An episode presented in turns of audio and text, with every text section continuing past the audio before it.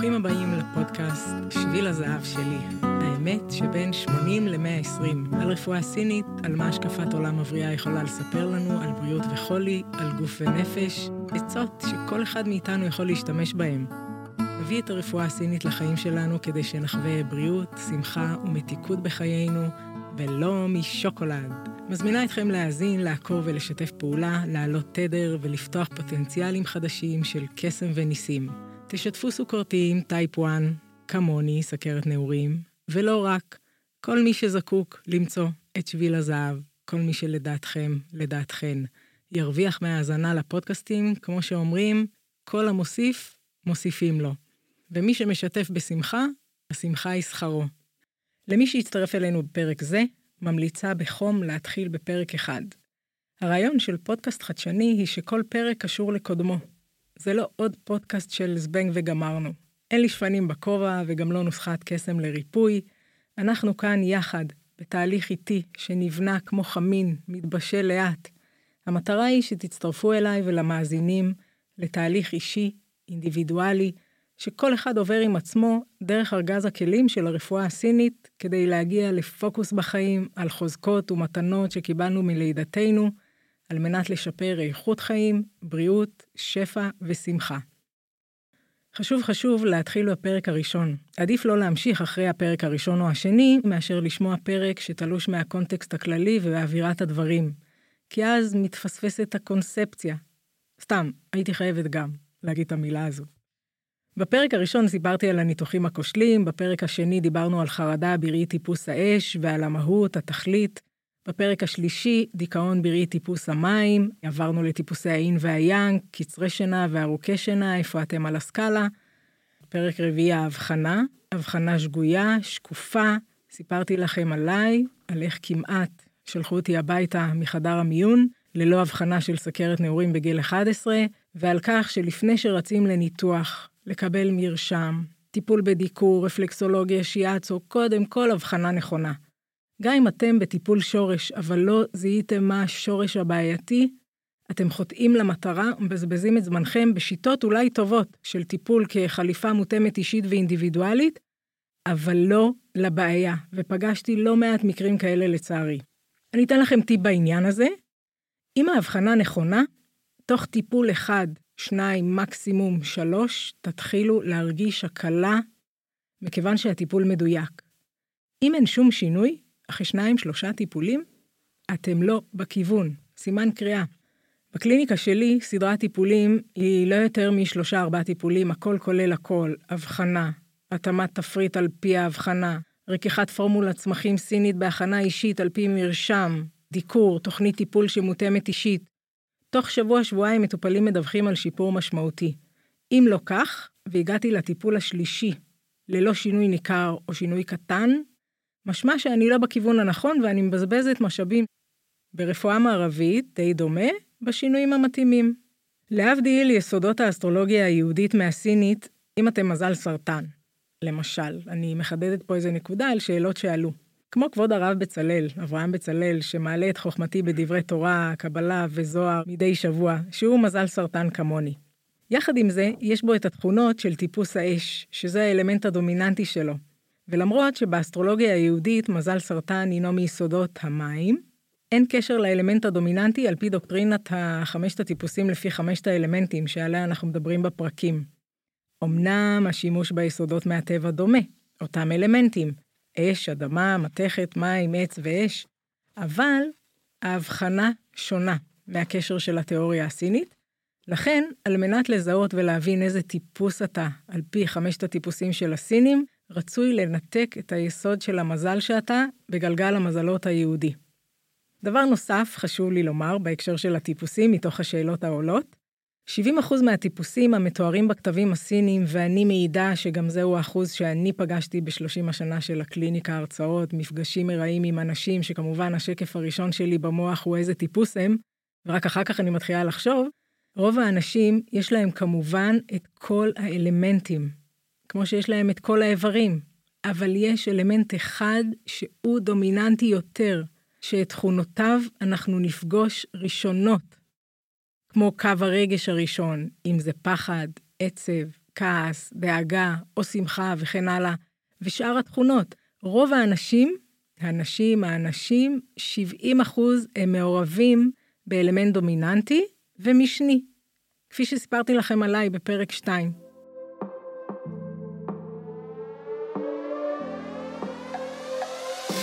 נעבור לסיפור זן על כעס. למה כעס? מכיוון שהיום אנחנו מדברים על טיפוס עץ, וטיפוס עץ, קו הרגש הראשון שלו הוא כעס. כדבריו של מאסלו, אברהם מאסלו, פסיכולוג חברתי, שאמר, לו הכלי היחיד בידינו היה פטיש, היינו מתייחסים לכל דבר כאילו היה מסמר. כך טיפוס עץ, רואה בכל סיטואציה הזדמנות לפעולה נועזת. והרגש הראשון שנפגוש אצלו, קו הרגש הראשון, הינו כעס. מכירים אנשים כאלה? אתם כאלה? סיפור זן, היו היה ילד קטן, עם אופי עצבני. כדי להתמודד עם כעס, אבא שלו נתן לו שק עם מסמרים ואמר לו שבכל פעם שהוא מתפרץ וצועק על אנשים, הוא חייב לתקוע מסמר בגדר שמקיפה את ביתם. ביום הראשון תקע הילד 37 מסמרים בגדר. ביום השני 35 מסמרים. בשלישי 32 מסמרים. במהלך השבועות הבאים, ככל שלמד איך לשלוט בכעס שלו, ירד מספר המסמרים שהוא תקע בגדר. לאט הוא למד איך להירגע מכעס, לשחרר כעסים, ואיך לא להתרגז. הילד הבין שקל לו יותר לשלוט בכעס מאשר לתקוע מסמרים בגדר. לבסוף הגיע היום בו הילד לא התפרץ כלל. הוא סיפר את זה לאבא שלו, ששמח מאוד שהצליח ללמד את הילד איך להתמודד עם כעס ואיך להתמודד עם תסכול. אבא שלו אמר לו שעכשיו, בכל יום שחולף ובו הוא לא מתפרץ ומצליח להירגע מכעס, הוא צריך לשלוף מסמר אחד מן הגדר. הימים חלפו, ולבסוף הגיע הילד לאביו ואמר לו שכל המסמרים נשלפו מן הגדר. האב אחז בידו של בנו, לקח אותו החוצה אל הגדר, ואמר לו, כל הכבוד, בני, על שלמדת איך לשלוט ואיך להתמודד עם כעס. אבל הסתכל נא אל החורים שבגדר. הגדר כבר לעולם לא תהיה כמו שהיא הייתה בהתחלה. כשאתה אומר דברים מתוך כעס, הם משאירים צלקת בדיוק כמו החור שבגדר. נקודה למחשבה, כשאתה רב עם מישהו ואומר לו משהו רע, אתה משאיר לו פצע כזה. אתה יכול לתקוע סכין בגבו של אדם ולמשוך אותו החוצה חזרה, אבל לא משנה כמה פעמים תבקש סליחה, הפצע עדיין יישאר שם, כי פגיעה מילולית מכאיבה בדיוק כמו פגיעה פיזית. הכעס הוא עונשו של הכועס. תנסו להסתכל על הסיטואציה מזווית ראייה קצת שונה, שיש בה חמלה. כאשר אדם עושה משהו שגורם לנו להתעצבן, בדרך כלל אנחנו כועסים עליו. אבל למעשה, אותו אדם לא אמר או עשה דווקא כדי להכעיס אותנו. הוא התנהג מתוך עולמו שלו, תפיסות העולם שלו ולפי מה שהוא מאמין שנכון. זו הדרך שלו להתמודד עם הסיטואציה, וזה לא קשור אליכם בכלל. זה קשור אליו. זה לא נגדי, אלא בעדו. ואם אתם בכל זאת כועסים, תאפשרו לעצמכם לכעוס בצורה בריאה. יש דרכים רבות לנהל ולשחרר כעס, ובמיוחד אם יש לכם כעסים פנימיים שהצטברו במשך שנים ארוכות.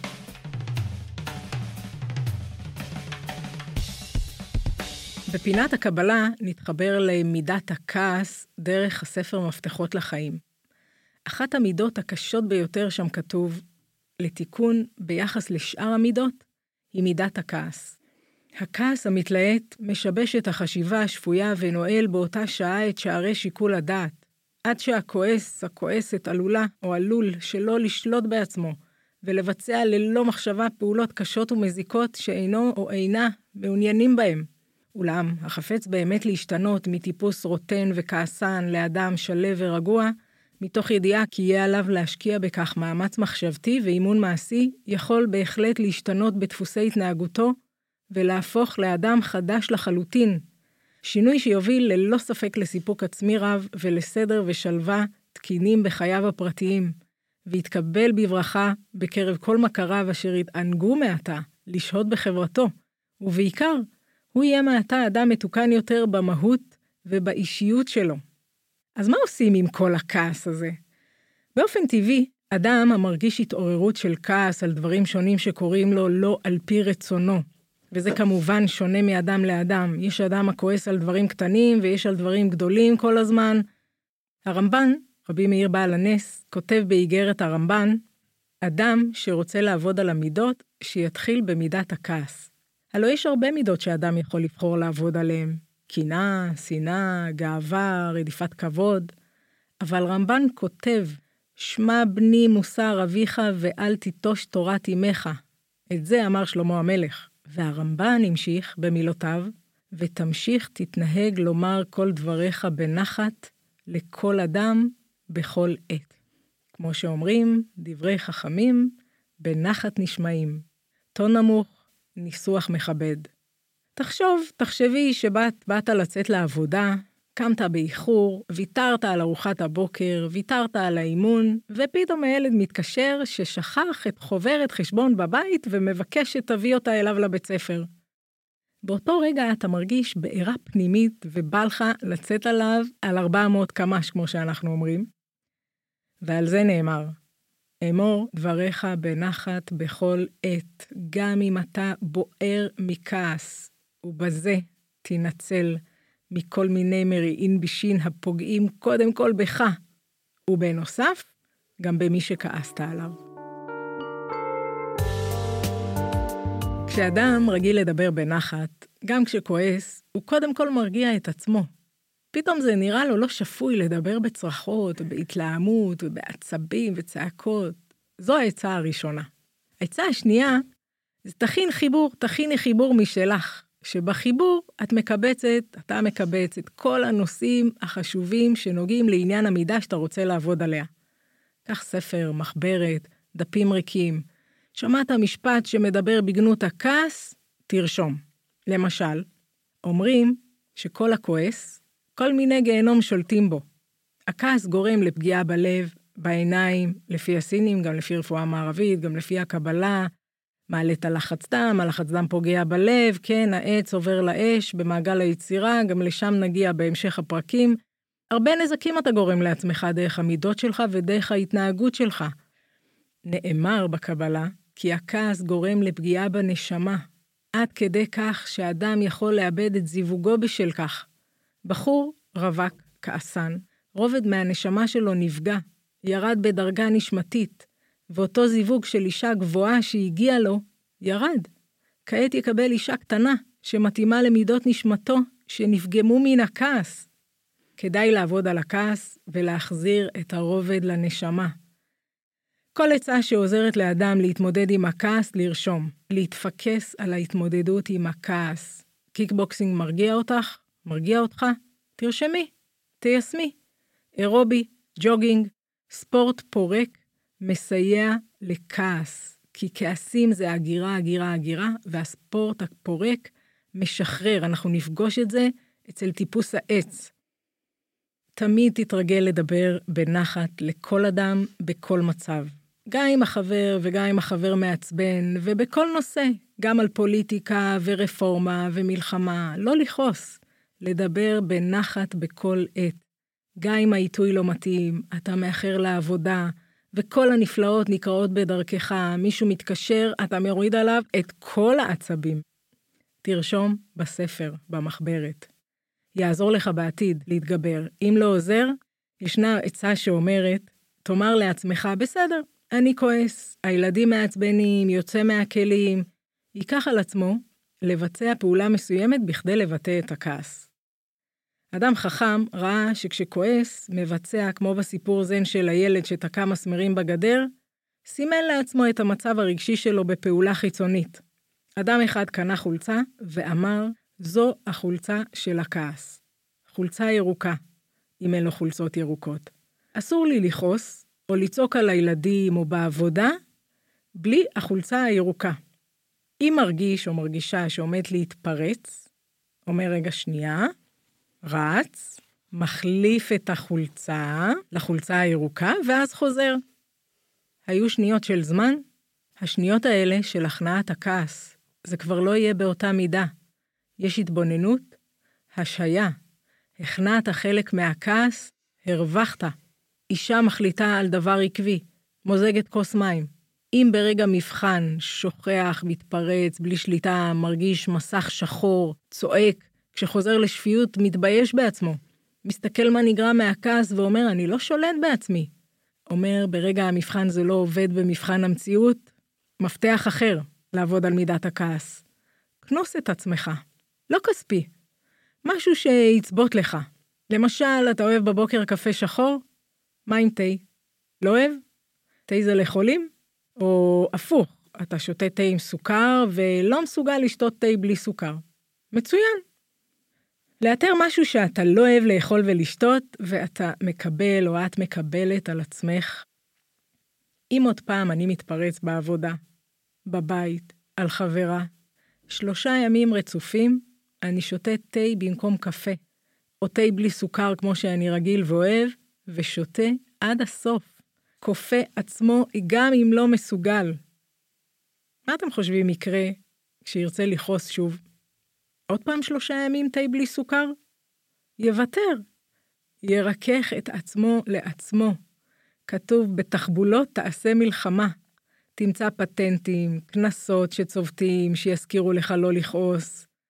שנזכה לשליטה עצמית טובה, ונזכה לחיים טובים ומאושרים. ונעבור לסיפור מקרה על טיפוס העץ. מה אנחנו מקבלים מהבנת האלמנט הדומיננטי עמו נולדנו? דרך האלמנט הדומיננטי, אנו מתבוננים על העולם ומפרשים אותו. הוא שקובע את הכישורים, החוזקות והחולשות שלנו. זהו החלק הפנימי העמוק, משול לניצוץ האלוהי שנולדנו איתו, וגם היכולת למימוש הפוטנציאל שלנו ברמה המדויקת ביותר. זוכרים מה שדיברנו בפרק 2 על המהות, מסי כדורגל, רם אורן דמיון מפותח, ספרים רבי מכר? דרך האלמנט הדומיננטי ניתן לדעת מהם התכונות והרגשות החזקים שלנו ואת המתנות שקיבלנו מהיקום, ועלינו לחלק אותם לסובבים אותנו. מעין משקפיים המאפשרות להתבונן על התגובות האוטומטיות שלנו, להבין מאין הן נובעות, וכיצד ניתן לאזנן ולדייקם. הבנה וקבלה שלנו את עצמנו מאפשרת לנו להיות יותר בחמלה כלפי עצמנו וכלפי הסובבים אותנו. לאהוב את עצמנו ואת קרובינו אף יותר, כמו שנאמר, אם צריך היה לסכם את התורה כל כולה על רגל אחת, ואהבת לרעך כמוך. אז קודם נאהב את עצמנו, וכך נוכל לאהוב את כל מי שסביבנו. טיפוס העץ, חמשת האלמנטים הם עץ, אש, אדמה, מתכת, מים. כל התהליכים בעולם עוברים את חמשת השלבים הללו. הם מתארים התחלה, צמיחה, פריחה, הבשלה וריקבון. ואז שוב תחילתו של תהליך חדש. טיפוס העץ מוגדר בכתבים הסינים כהחלוץ. טיפוס העץ מזוהה עם תקופת האביב, תקופה המתאפיינת בשלב של לידה, צמיחה, פריצה, כמו הנבט הבוקע מן האדמה בנחישות חסרת מעצורים, כנגד כל הסיכויים וכנגד איתני הטבע. כך מתאפיין אדם שהאלמנט הדומיננטי שלו הוא עץ. תכונות האופי שלו הוא נמרץ, הישגי, בעל חזון וראיית הנולד. יש לו יכולת טבעית להנהיג ולהניע אנשים, הם אנשי מעשה, הישגיים ותחרותיים, מתכננים מראש מהלכים, מציבים מטרות וחותרים אליהם. הם בעלי מרץ ורוח נעורים ללא קשר לגיל. יודעים לקבל החלטות ולקרוא נכון את השטח. בעלי חזון וראייה למרחקים, תכונה זו הופכת אותם למפקדים טובים ולמנהלים מוערכים שאוהבים להוביל, וברוב המקרים, תכונתו היא ניצחון בכל דרך. כמילות השיר, בן אדם כעץ שתול על מים, שורש מבקש. טוב, אני לא אעבור לשירה, בסדר, הבנתי. המשך השיר זה בן אדם כסנה מול השמיים, בו בוערת אש, ככה טיפוס עץ, הוא בוער, אבל הוא לא טיפוס האש מפרק 2. העץ, במבנה הגוף שלו, אנחנו נראה אותו חטוב ותמיר, פנים רזות ומעט מחודדות. תחשבו על דני קושמרו, סנטר מחודד עם מצח גבוה ורחב, נטייה למפרצים בשיער, מבנה גוף צר וארוך, מדבר בקול חזק. למשל, טיפוס עץ בארוחת שישי, יגיד, תעביר את החלה. עכשיו, אם אתה מזהה שהוא טיפוס עץ, אתה לא נעלב ממנו שהוא מדבר אליך באסרטיביות ובציווי ובפקודה. זה הטון שלו. אתה אפילו מחייך, אתה מסתכל בשקף של חמשת הטיפוסים. אומר, בסדר, הנה החלה, בבקשה. האיברים הדומיננטיים של טיפוס העץ זה כבד וכיס מרה, שקשורים לרגשות קיצוניים או מודחקים. ביציאה מאיזון, טיפוס העץ עלול לחוש תסכול, תשישות, כעס, אבנים בדרכי המרה היו מנת חלקו, כבד שומני, דלקות בעיניים, שרירים מכווצים, נרגנות, כאבי מחזור, נטייה למצבי רוח, מיגרנות, סחרחורות, ראייה מטושטשת. כל אלה הם הסימפטומים שפוגשים את טיפוס העץ בקו הראשון, הוא ייתה לסבול מהם. אני למשל, כשאני פוגשת טיפוס עץ ומזהה חוסר איזון, אני יכולה להגיד לו מה יהיו הסימפטומים שהוא יסבול. לא כי אני יודעת לנבא עתידות, או פשוט יודעת לאמוד חולשות. אם טיפוס עץ לא מאוזן, אלה יהיו הכיוונים והסימפטומים שמהם הוא יסבול. למשל, סיפור מקרה, שדרכו נבין את הקשר בין חרדות ואלרגיות למזון. הגיע אליי לקליניקה בחור בשם רם. איש עסקים, חובק עולם, רווק בן 35. רם צועד לתוך הקליניקה כאילו הוא היה הבעלים של המקום. ישר סברתי כי הוא טיפוס עץ על פי השיטה של חמשת הטיפוסים ברפואה סינית. הוא שומט את מעילו ותיקו על הכיסא, משתרע על הספה, באמצעות שאגה שמודיעה כי הוא הגיע. הוא תובע את תשומת הלב המיידית והמוחלטת. רם מתלונן על הצורך שלו לאכול מדי כמה שעות כדי להימנע מתחושת חולשה, סחרחורת וגודש בחזה ובגרון. גודש זה חוסם את הכניסה החופשית של האוויר, מכביד על הנשימה ומעורר חרדה. תחושת החרדה גורמת לנשימות מהירות ותחושת עילפון, חום ובחילה. רופא המשפחה אבחן את רם כסובל מתת סוכר ומאלרגיות למזון. רם מצהיר כבר הייתי בכל מקום, הפכתי כל אבן, ביצעתי את כל הבדיקות האפשריות. נמאס לי מכך שאין תוצאות ופתרונות. שמעתי שעה טובה, אני רוצה שאת תרפי אותי. אמרי לי לאיזה חדר להיכנס, יש לי פגישת עבודה בעוד שעה. בזמן היותו של רם שכוב על מיטת הטיפולים, החל לדבר על עצמו ועל הישגיו. את היעדים שהציב לעצמו בעסקים הרבים שהקים בערים שונות בעולם על ידי אפליקציה שפיתח. עוד הוסיף רם כי עד לפני כמה שנים היה יכול לרוץ מדי יום. כל היום ללא הפסקות אוכל, עד הערב, ובנוסף לעבוד כל הלילה. וכעת, לא רק שעליו לישון, אלא אף קם בלילה לנשנש משהו קטן, אחרת חוטף מיגרנה עזה עם עלות השחר. עוד מעיד רם על עצמו, כי הינו חדור מוטיבציה והתלהבות מוחלטת לקראת כל עסק שמקים. נכנס להילוך, חדור בתחושה של הזדמנות חדשה, מעביד את עצמו ללא לאות, פועל היטב תחת לחץ ועומד בלוח הזמנים, מצטיין בפתרון בעיות ויצירת תשובות, וכעת, הגוף שלו משבש לו את כל התכניות והיעדים העסקיים שהציב לעצמו בשנה הקרובה. רם התלונן ואמר, אם אוכל במסעדות, בהם נהגתי לאכול את המזונות שאינם מיטיבים עמי, אחטוף את תחושת המחנק בגרון יחד עם החרדה והקושי לנשום.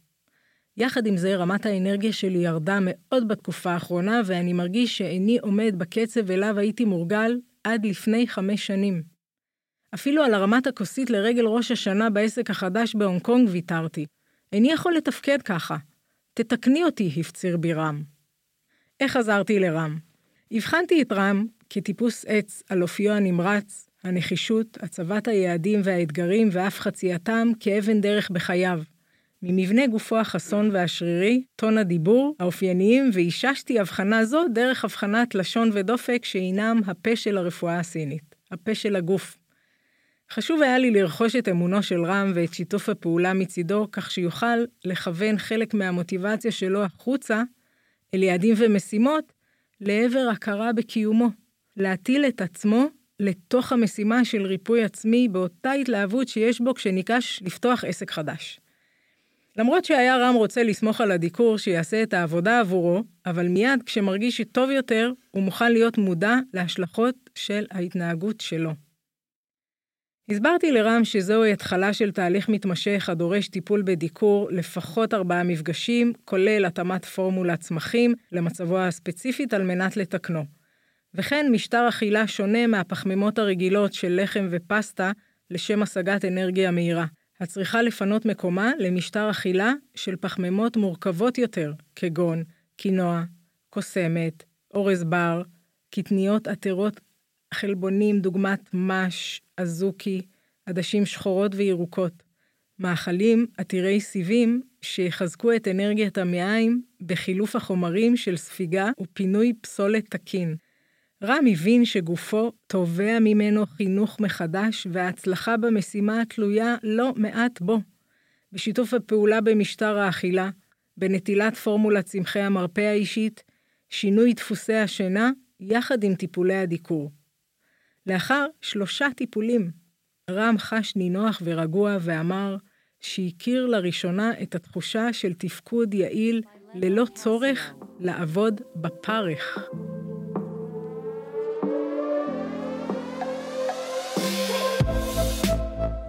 רם מספר כי אימץ סגנון חיים חדש, הכולל חופשות ארוכות מספיק, שיאפשרו לו לבנות בסיס בטוח בגופו, אשר אמור לספק המשכיות ויסוד מוצק להשגת יעדיו.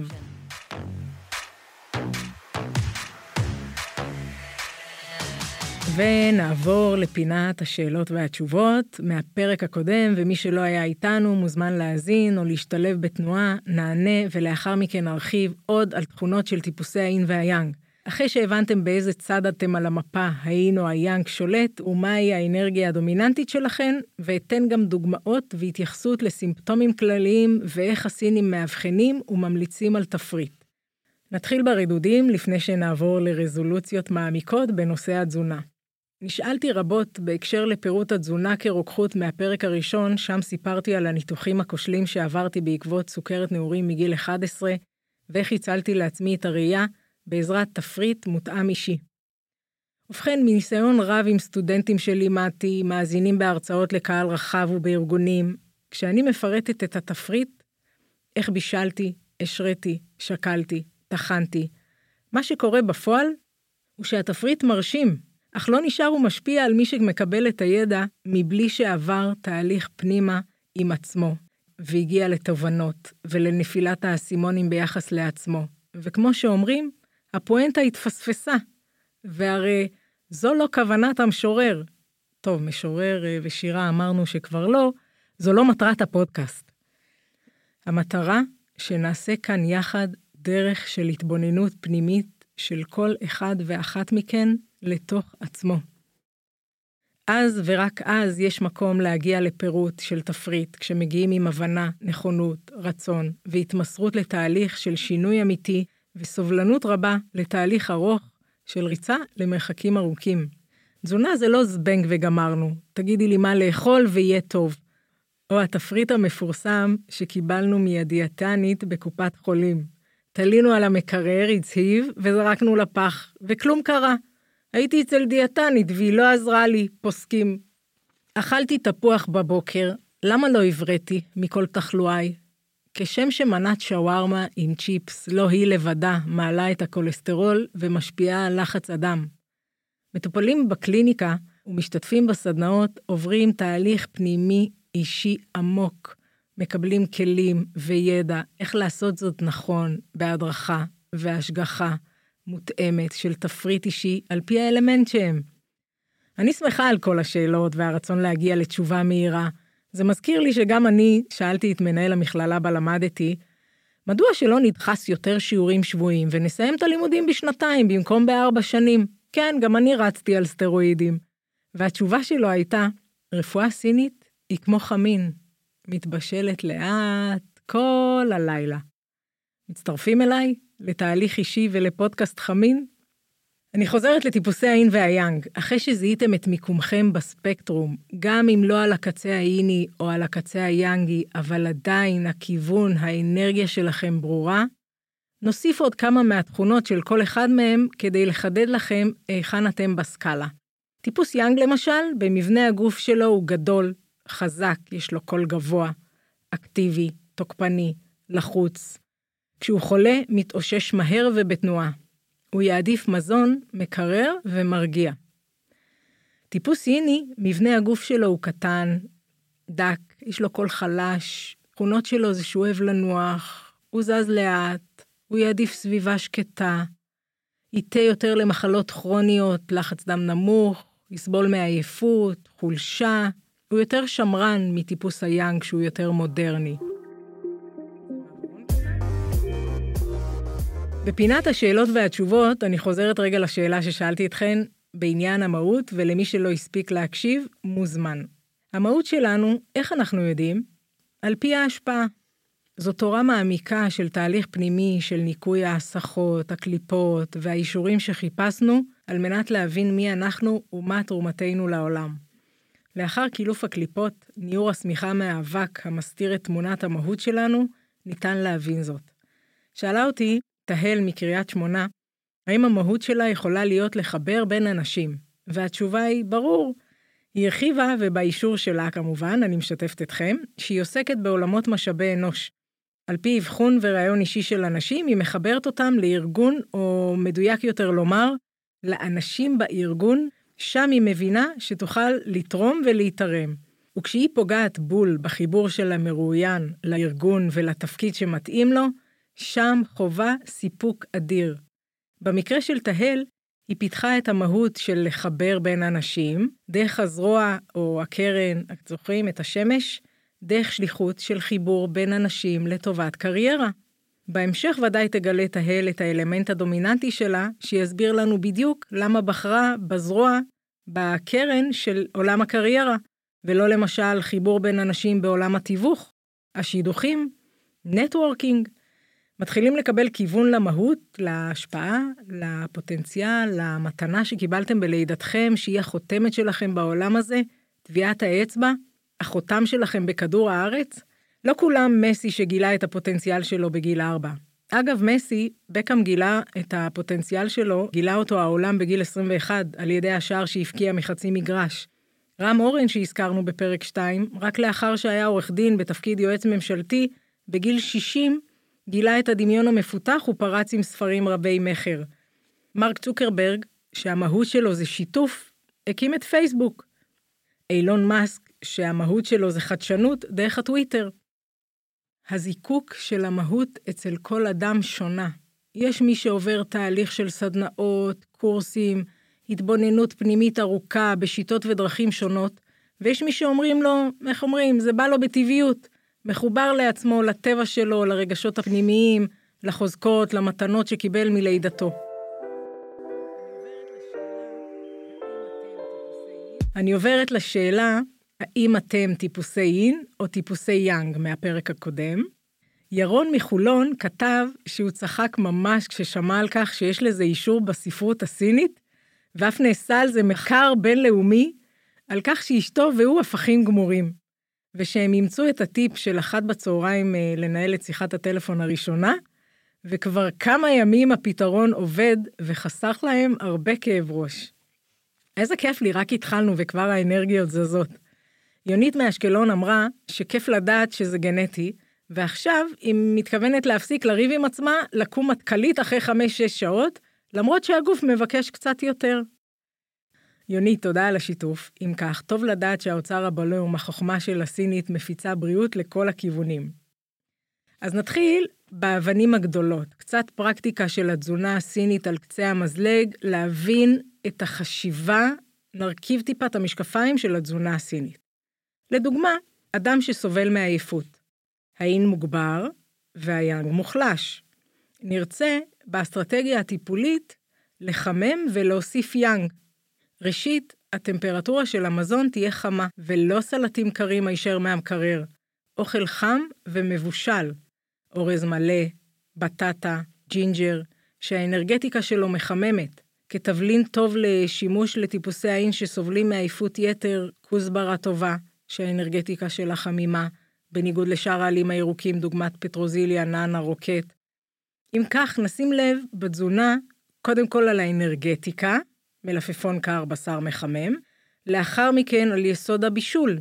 האם אנחנו אוכלים אוכל בטמפרטורה קרה, או שאנחנו מחממים אותו על הגז, או במיקרו, או בגדרה, גם על זה אנחנו נרחיב בהמשך כשנפרוט יותר את התזונה הסינית.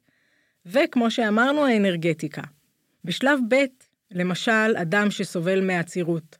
באסטרטגיה הטיפולית אנחנו נרצה להניע, לכן נשתמש במזונות מניעים דוגמת שזיפים מיובשים, תאנים, רוזמרין, שיבה, שומר, קמומיל, ירקות בעלי סיבים. אם העצירות היא על רקע של חוסר אין, הווה אומר חוסר נוזלים וחום, אנחנו נקרר.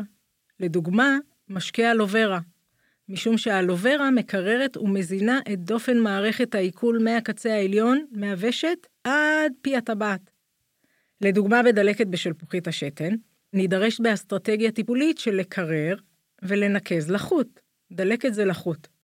לכן, נרתיח מי פטרוזיליה שמקררים ומנקים את כלי הדם וצינורות השתן ונשתה את המים. גם חמוציות עושות פעולה דומה. בלחץ דם גבוה, מה נרצה לעשות? יש לנו מצב יאנגי, עודף שעולה למעלה, אנחנו נרצה לקרר ולהוריד את האנרגיה למטה. אפשר לעשות את זה על ידי עגבניות, שהאנרגיה שלהם היא קרה.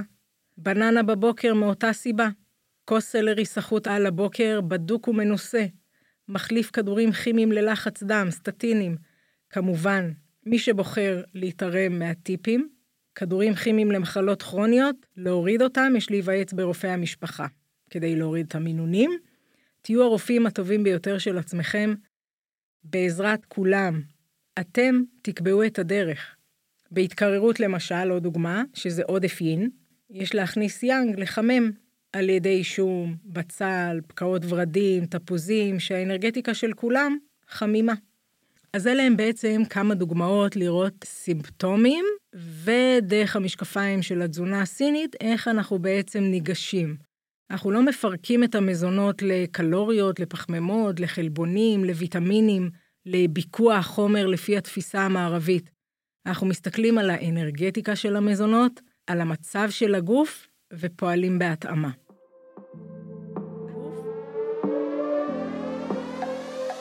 עד כאן הפרק הזה. אני רוצה להגיד לכם תודה רבה על ההאזנה ועל השיתופים שלכם את הפרקים לחברים, לקרובים, שדרככם מקבלים את האור. אשריכם ואשריהם. לשאלתכם על הסדנאות הקרובות, הסדנה בתל אביב נותרו שתי מקומות, שני מקומות, כי זה מעורב, סדנה מכילה עד 12 משתתפים, על מנת שכל אחד יוכל לעבור תהליך אישי פנימי עמוק לזיהוי האלמנט הדומיננטי שלו, ולבנות תפריט מותאם אישי על פי הטיפוס שהוא, ומצב חוסר האיזון בו הוא נמצא, אם נמצא, וכמובן הפעילות הגופנית המתאימה. בתל אביב הסדנה לקהל מעורב, בירושלים לפי דרישה נשים בלבד, נותרו שלושה מקומות. מי שמעוניין להשאיר לי פרטים בסוף הפרק, ולמטה כתוב כתוב תגובה, שם אפשר להשאיר את התשובות לשאלות, שאלות אחרות. מה שתשאלו אני עונה, זוכרים, אנחנו בפודקאסט חדשני. אתם המרואיינים שלי בהדדיות, אני שואלת, אתם עונים. השאלה היום, אחרי שזיהיתם את המהות, והאם אתם טיפוס אין או יאנג, האם מישהו זיהה את עצמו כטיפוס עץ, כמו סיפור המקרה של רם? שיכתוב לי, שתכתוב לי, ובעד אלה תכונות הכתיר עצמו כטיפוס עץ. נסיים בברכה לחיילים ולחיילות, ושבו בנים ושבו בנות לגבולם, בריאים ושלמים, איך בן לילה פה מילדים וילדות, ללוחמים ולוחמות, אני מצדיעה לכם. תשובו בריאים ושלמים, והחטופים, השבים שנותרו, יחזרו בריאים בגופם, נפשם ונשמתם. הנעדרים יימצאו. במהרה בימינו נסיים את המלחמה, כשידנו העליונה, ונזכה לשקט ושלווה בגבולות המדינה, מבחוץ ומבפנים. אני אורה אשל.